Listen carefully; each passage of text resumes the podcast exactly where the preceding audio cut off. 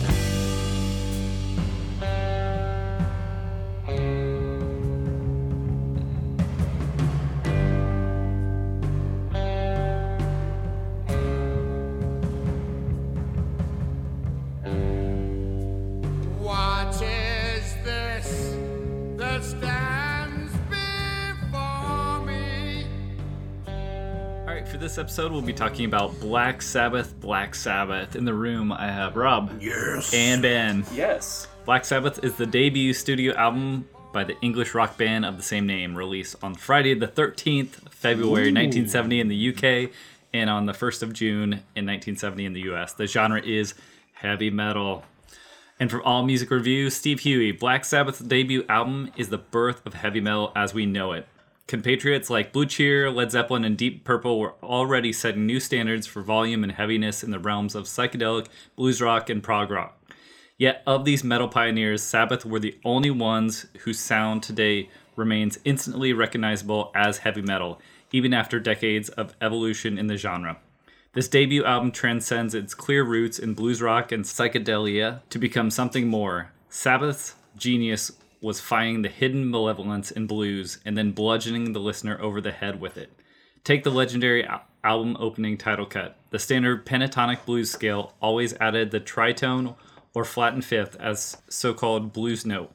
Sabbath simply extracted it and came out with one of the simplest yet most devastatingly heavy metal riffs of all time. Thematically, the lyrics evoke visions of evil, paganism, and the occult as filtered through horror films and books, but unfortunately, much of side two is given over to loose blues rock jamming, leading learned through Cream, which plays squarely into the band's limitations. For all his stylistic innovations and strength as a composer, Iommi isn't a hugely accomplished soloist. By the end of the murky, meandering 10 minute cover of Warning, you can already hear him recycling some of the same simple blues licks he used on the side one. But even as the seams are still showing on this quickly recorded document, Black Sabbath is nonetheless a revolutionary debut.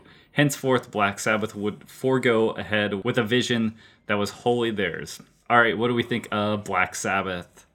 Hmm. 1970 self titled debut. Love it. I lo- yeah, I love it. Yeah, that's fucking awesome. Yeah, this is one of the albums that I like actually put on frequently, Yeah. you know. I had never heard it before. Really? Yeah. That's so awesome. Uh, the the transitions in within each song and how they carry through, especially the opening, you know, that long doomy, and then it starts to ramp up and like the, you know, everything about it is just so good. The wizard starting off with this harmonica, Played by Ozzy. yeah, Yeah. He is the wizard. and he doing this, and then it comes in with that beat and sort of that groove, you know. It's Uh, amazing. Speaking of the wizard, uh, it seems like the jury's pretty split on what this song's about. Some people think it's probably about Gandalf, and other people think it's about the dude that sold them weed. The dude that sold them weed was named Gandalf, so you're both correct. Uh, yeah, I I had never heard the record before. Um, I've heard a couple of tracks off of it, but uh, sitting down, like honestly, side two didn't really bother me. I was so enamored by what had happened earlier, and uh, after reading up on how it took them twelve hours to record this, I was like, all right, fuck yeah, Black Sabbath, that's fine. 12 hours. Twelve hours. And they, they thought that they thought that that was too much time. They're like, why are we here so long? they just showed up, played their set live. Uh, there's virtually no overdubs, uh, including vocals, uh, like the the Stormy Day sound effects, and there's some double guitars on NIB and Sleeping Village. But other than that, it's just them playing their set live with live vocals, and then they drove off to, to play like a festival the next day. Yeah, they were in Sweden. No, they they tw- twelve hours to record, next day to mix, on the way to Sweden to go play a festival. Yeah. just whatever. Yeah, I mean, uh, i- if they were this good in the studio, man, that live show must have been Right? something else. Yeah, I can't. Uh, uh, I kind of wanted to read this this review because it does lend itself to saying, "Great album." There are some limitations with the guitar work, but then when you read like he basically did everything like first take, Yeah. maybe Right, with- with- second take. with an upside down right handed guitar and fake fingers. so, I mean, what are you gonna do? It's awesome. Yeah, it's fucking awesome. it's still amazing. yeah. I mean, they, they invented they invented heavy metal like officially with this and doom metal at the same time. and stoner But- rock yeah. and goth. It's fucking crazy. Seminal is this Yeah. record. And there's so many, like, I was just reading the Wikipedia page, and a lot of it's quotes by Geezer. And so I think that Geezer's making some of his own folklore, but I want to believe all the stuff he's saying. Like he's saying that like no one knows who the woman on the cover was. Like she, they met her backstage and and then put her on the front, and then ne- never saw her again. No, no. That's the. They said it was a model who they hired.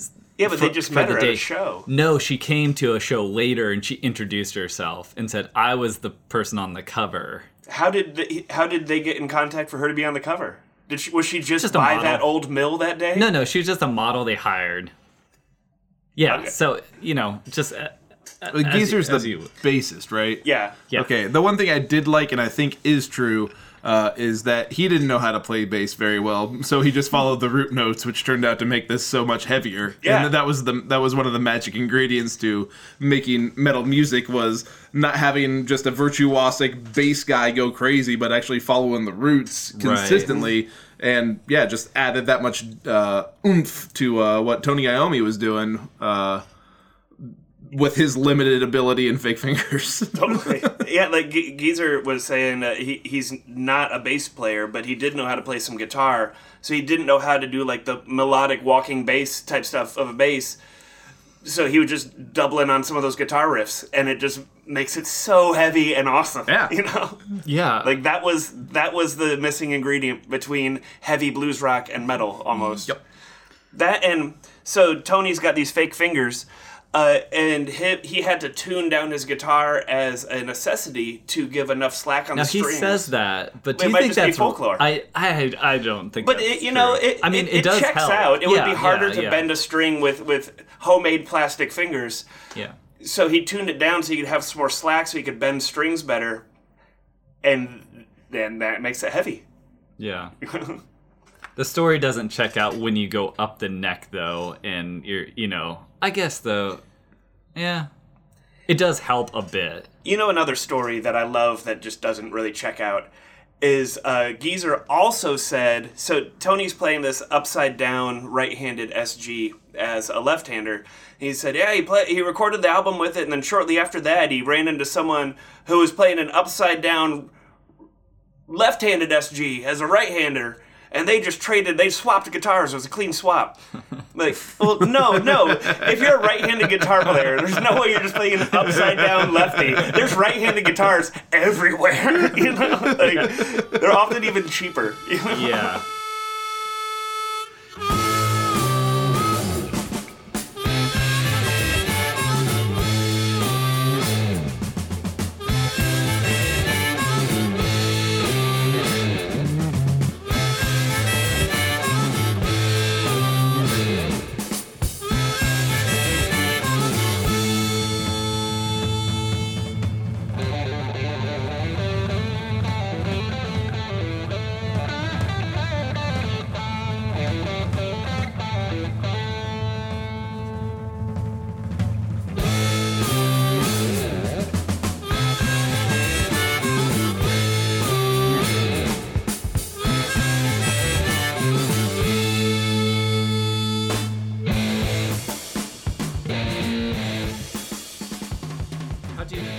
How do you feel, how do you feel about side two? Because what I always think is I do think that side one is the complete like strength. Those first three songs are like killing it. Black Sabbath, The Wizard, Yep.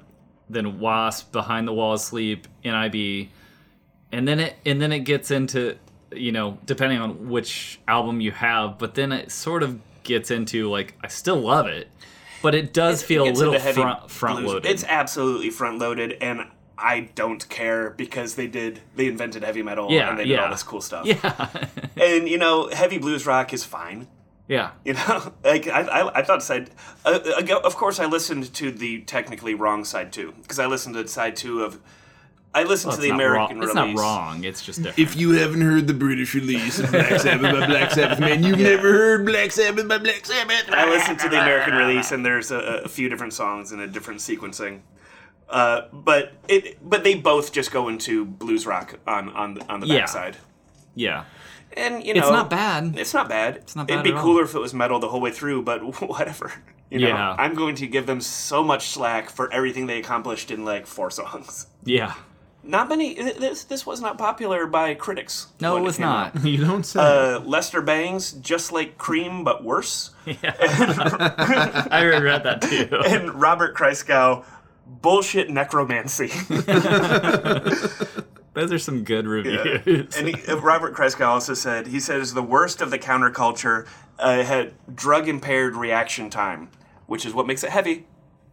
There's that sludginess to it. I see. Okay, Yeah. so he was. He didn't like the sludginess. He didn't like how it was drony, kind of. He didn't like Tony Iommi's fake fingers, which may have single-handedly created a lot of this. What's that? There's some juice harp on Sleeping Village, That's right. There is. so that's cool. There's also some wah bass. What do you think about the wah bass? Dude, I'm gonna give it to him. J- j- sure, Bass, bass solo. We, it's not too long. I like it's Cli- true. I like Cliff Burton's work. That man was always on the wah bass. That and also that bass solo goes directly into uh was it NIB Yeah. in one take because you can hear at the end of the solo you can hear him turning up his amp for for the song that was coming up. Yeah. I love the the dynamic, how live it, and you know how it feels just like in the studio. They just like did it. They just played their show. Yeah. So NIB I was led to believe it means Nativity in Black. Yeah. Not according to the band, which also them might just be them still blowing smoke. I through think it's their own- blowing smoke. I think it's, it's, Twizzler bites, nibs. No, they said it was Bill Ward's goatee, which was pointy like a pen nib. and they said they they added the the like the the punctuation, the periods, you know, for funsies. But Just Bill Ward's pointy goatee. Well, at the same time, like, there's no reason for them to step away from Nativity, Nativity in Black as a uh, a concept. They're like, um, unless they they just think it's funnier to say it's Bill Ward's goatee.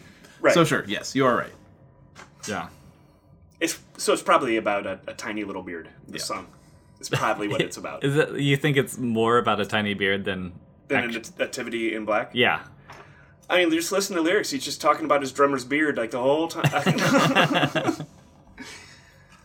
There's definitely no, you know, direct references to uh, taking Lucifer's hand or anything. Yeah. Yeah, I thought the lyrics were interesting too because spooky. yeah, we haven't gotten into anything that has been this sort of just straight ahead talking about the devil, have we? Other than sympathy for the devil and Yeah, yeah, that's a pretty good point. Not that I can think of. Not ju- like not just like oh strictly yeah, goth oh you know the devil. My- Elements. like my, my bro the devil. Take his hand. H.P. Lovecraft shit. Yeah, I mean, we've. I feel like Zeppelin is always k- kind of skirting within the fantasy realm of Mm-hmm. of things, but I feel like this is literally pagan, evil, druid, like Satanist it's a Black Sabbath. sort of uh, elements. Yeah. So Yeah. th- this riff in NIB is kind of just like a rearranging of the notes in the riff of uh, "Sunshine of Your Love" Yeah, a little bit. yeah. and- I got I got hints of uh, like Iron but- Butterfly too. I mean, uh, for as much crap as we kind of gave them, I was like, Actually, you know, like the guitar tone and everything is, is pretty, pretty similar. I heard NIB, uh, the track, described as the raucous defiling of cream. I like that. Yeah. I like that. I did really like this uh, review by uh, Jeff Wagner from Metal Maniacs, and he said the album transfigured blues rock into something uglier, found deeper gravity via mournful singing and sinister rhythmic pulse, Yeah, it's cool. which is true. They they took some they took blues and they they made it into that original. I I think they actually went back into more of the Robert Johnson sinisterness of Leadbelly, Robert Johnson's like dealing with the devil. It's awesome. It's really cool. Everything is so good about the, this album. you sure they just didn't find a copy of uh, Anton LaVey's uh, Satanic Verses and I'm sure that was there too. got uh, just started writing guess- shit down? Aleister Crowley writings. Yeah. Yeah. I mean, I guess when they came, they did. They claimed that they were like, oh, I don't know about all this, you know, like evil stuff. Like when they started, people started showing up at their shows and being like, oh, I'm a Satanist. Like mm-hmm. I enjoy your music, and they kind of dismissed it. Apparently, they were just kind of like, oh, this really wasn't our scene, and now we are considered the epitome of this of like evil rock and roll. yeah. Like, who, who else is going to be? You Yeah. know? Yeah. Like, not Derek and the Dominos. Yeah. No. But I think that they initially just thought we're into H.P. Lovecraft, we're into you know like uh, horror movies and things like that, and now it's like oh we are being perceived as the act like the embodiment of anti-Christian. and no or- shit, it's selling albums. Yeah. Yeah. You don't get to pick your fans. Yeah.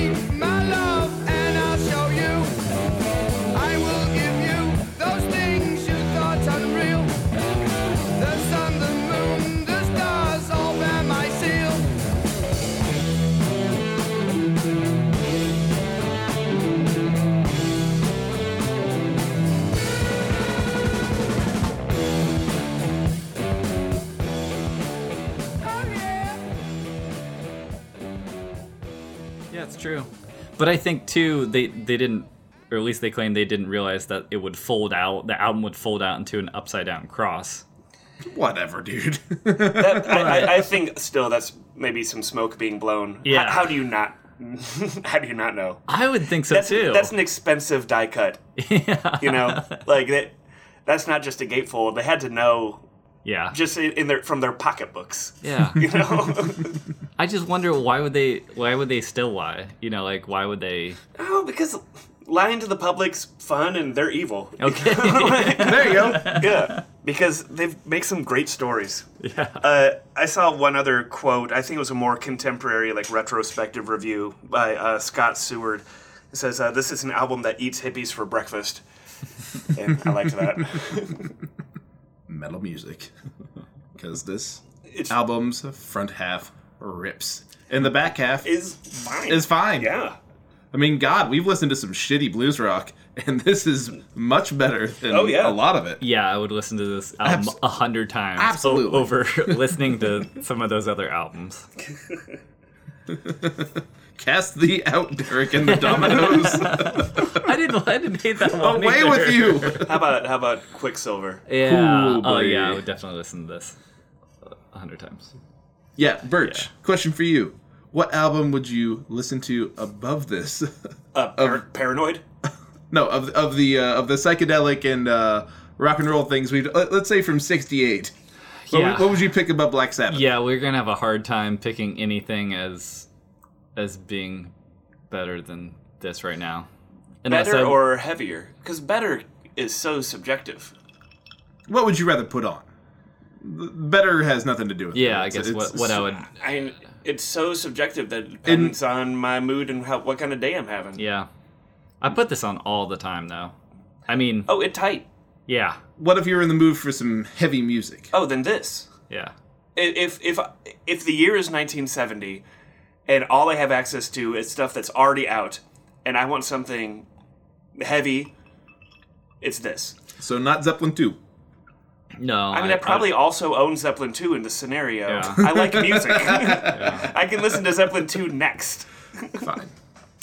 I feel like this is one of those albums too that you you like can have an experience. Like you can go in, turn all the lights off or whatever, sit down in front of the rec- record player and just like turn it all the way up and hearing that like f- the first riff is Yeah. like that entire scope of that first song introduces you to exactly what Black Sabbath is wants to do. It- Like it- that song just represents the, them absolutely. Holy. And this album, guitar tone alone, I think is historic. There's like, like the beginning of Behind the Wall of Sleep, just that full stack tone.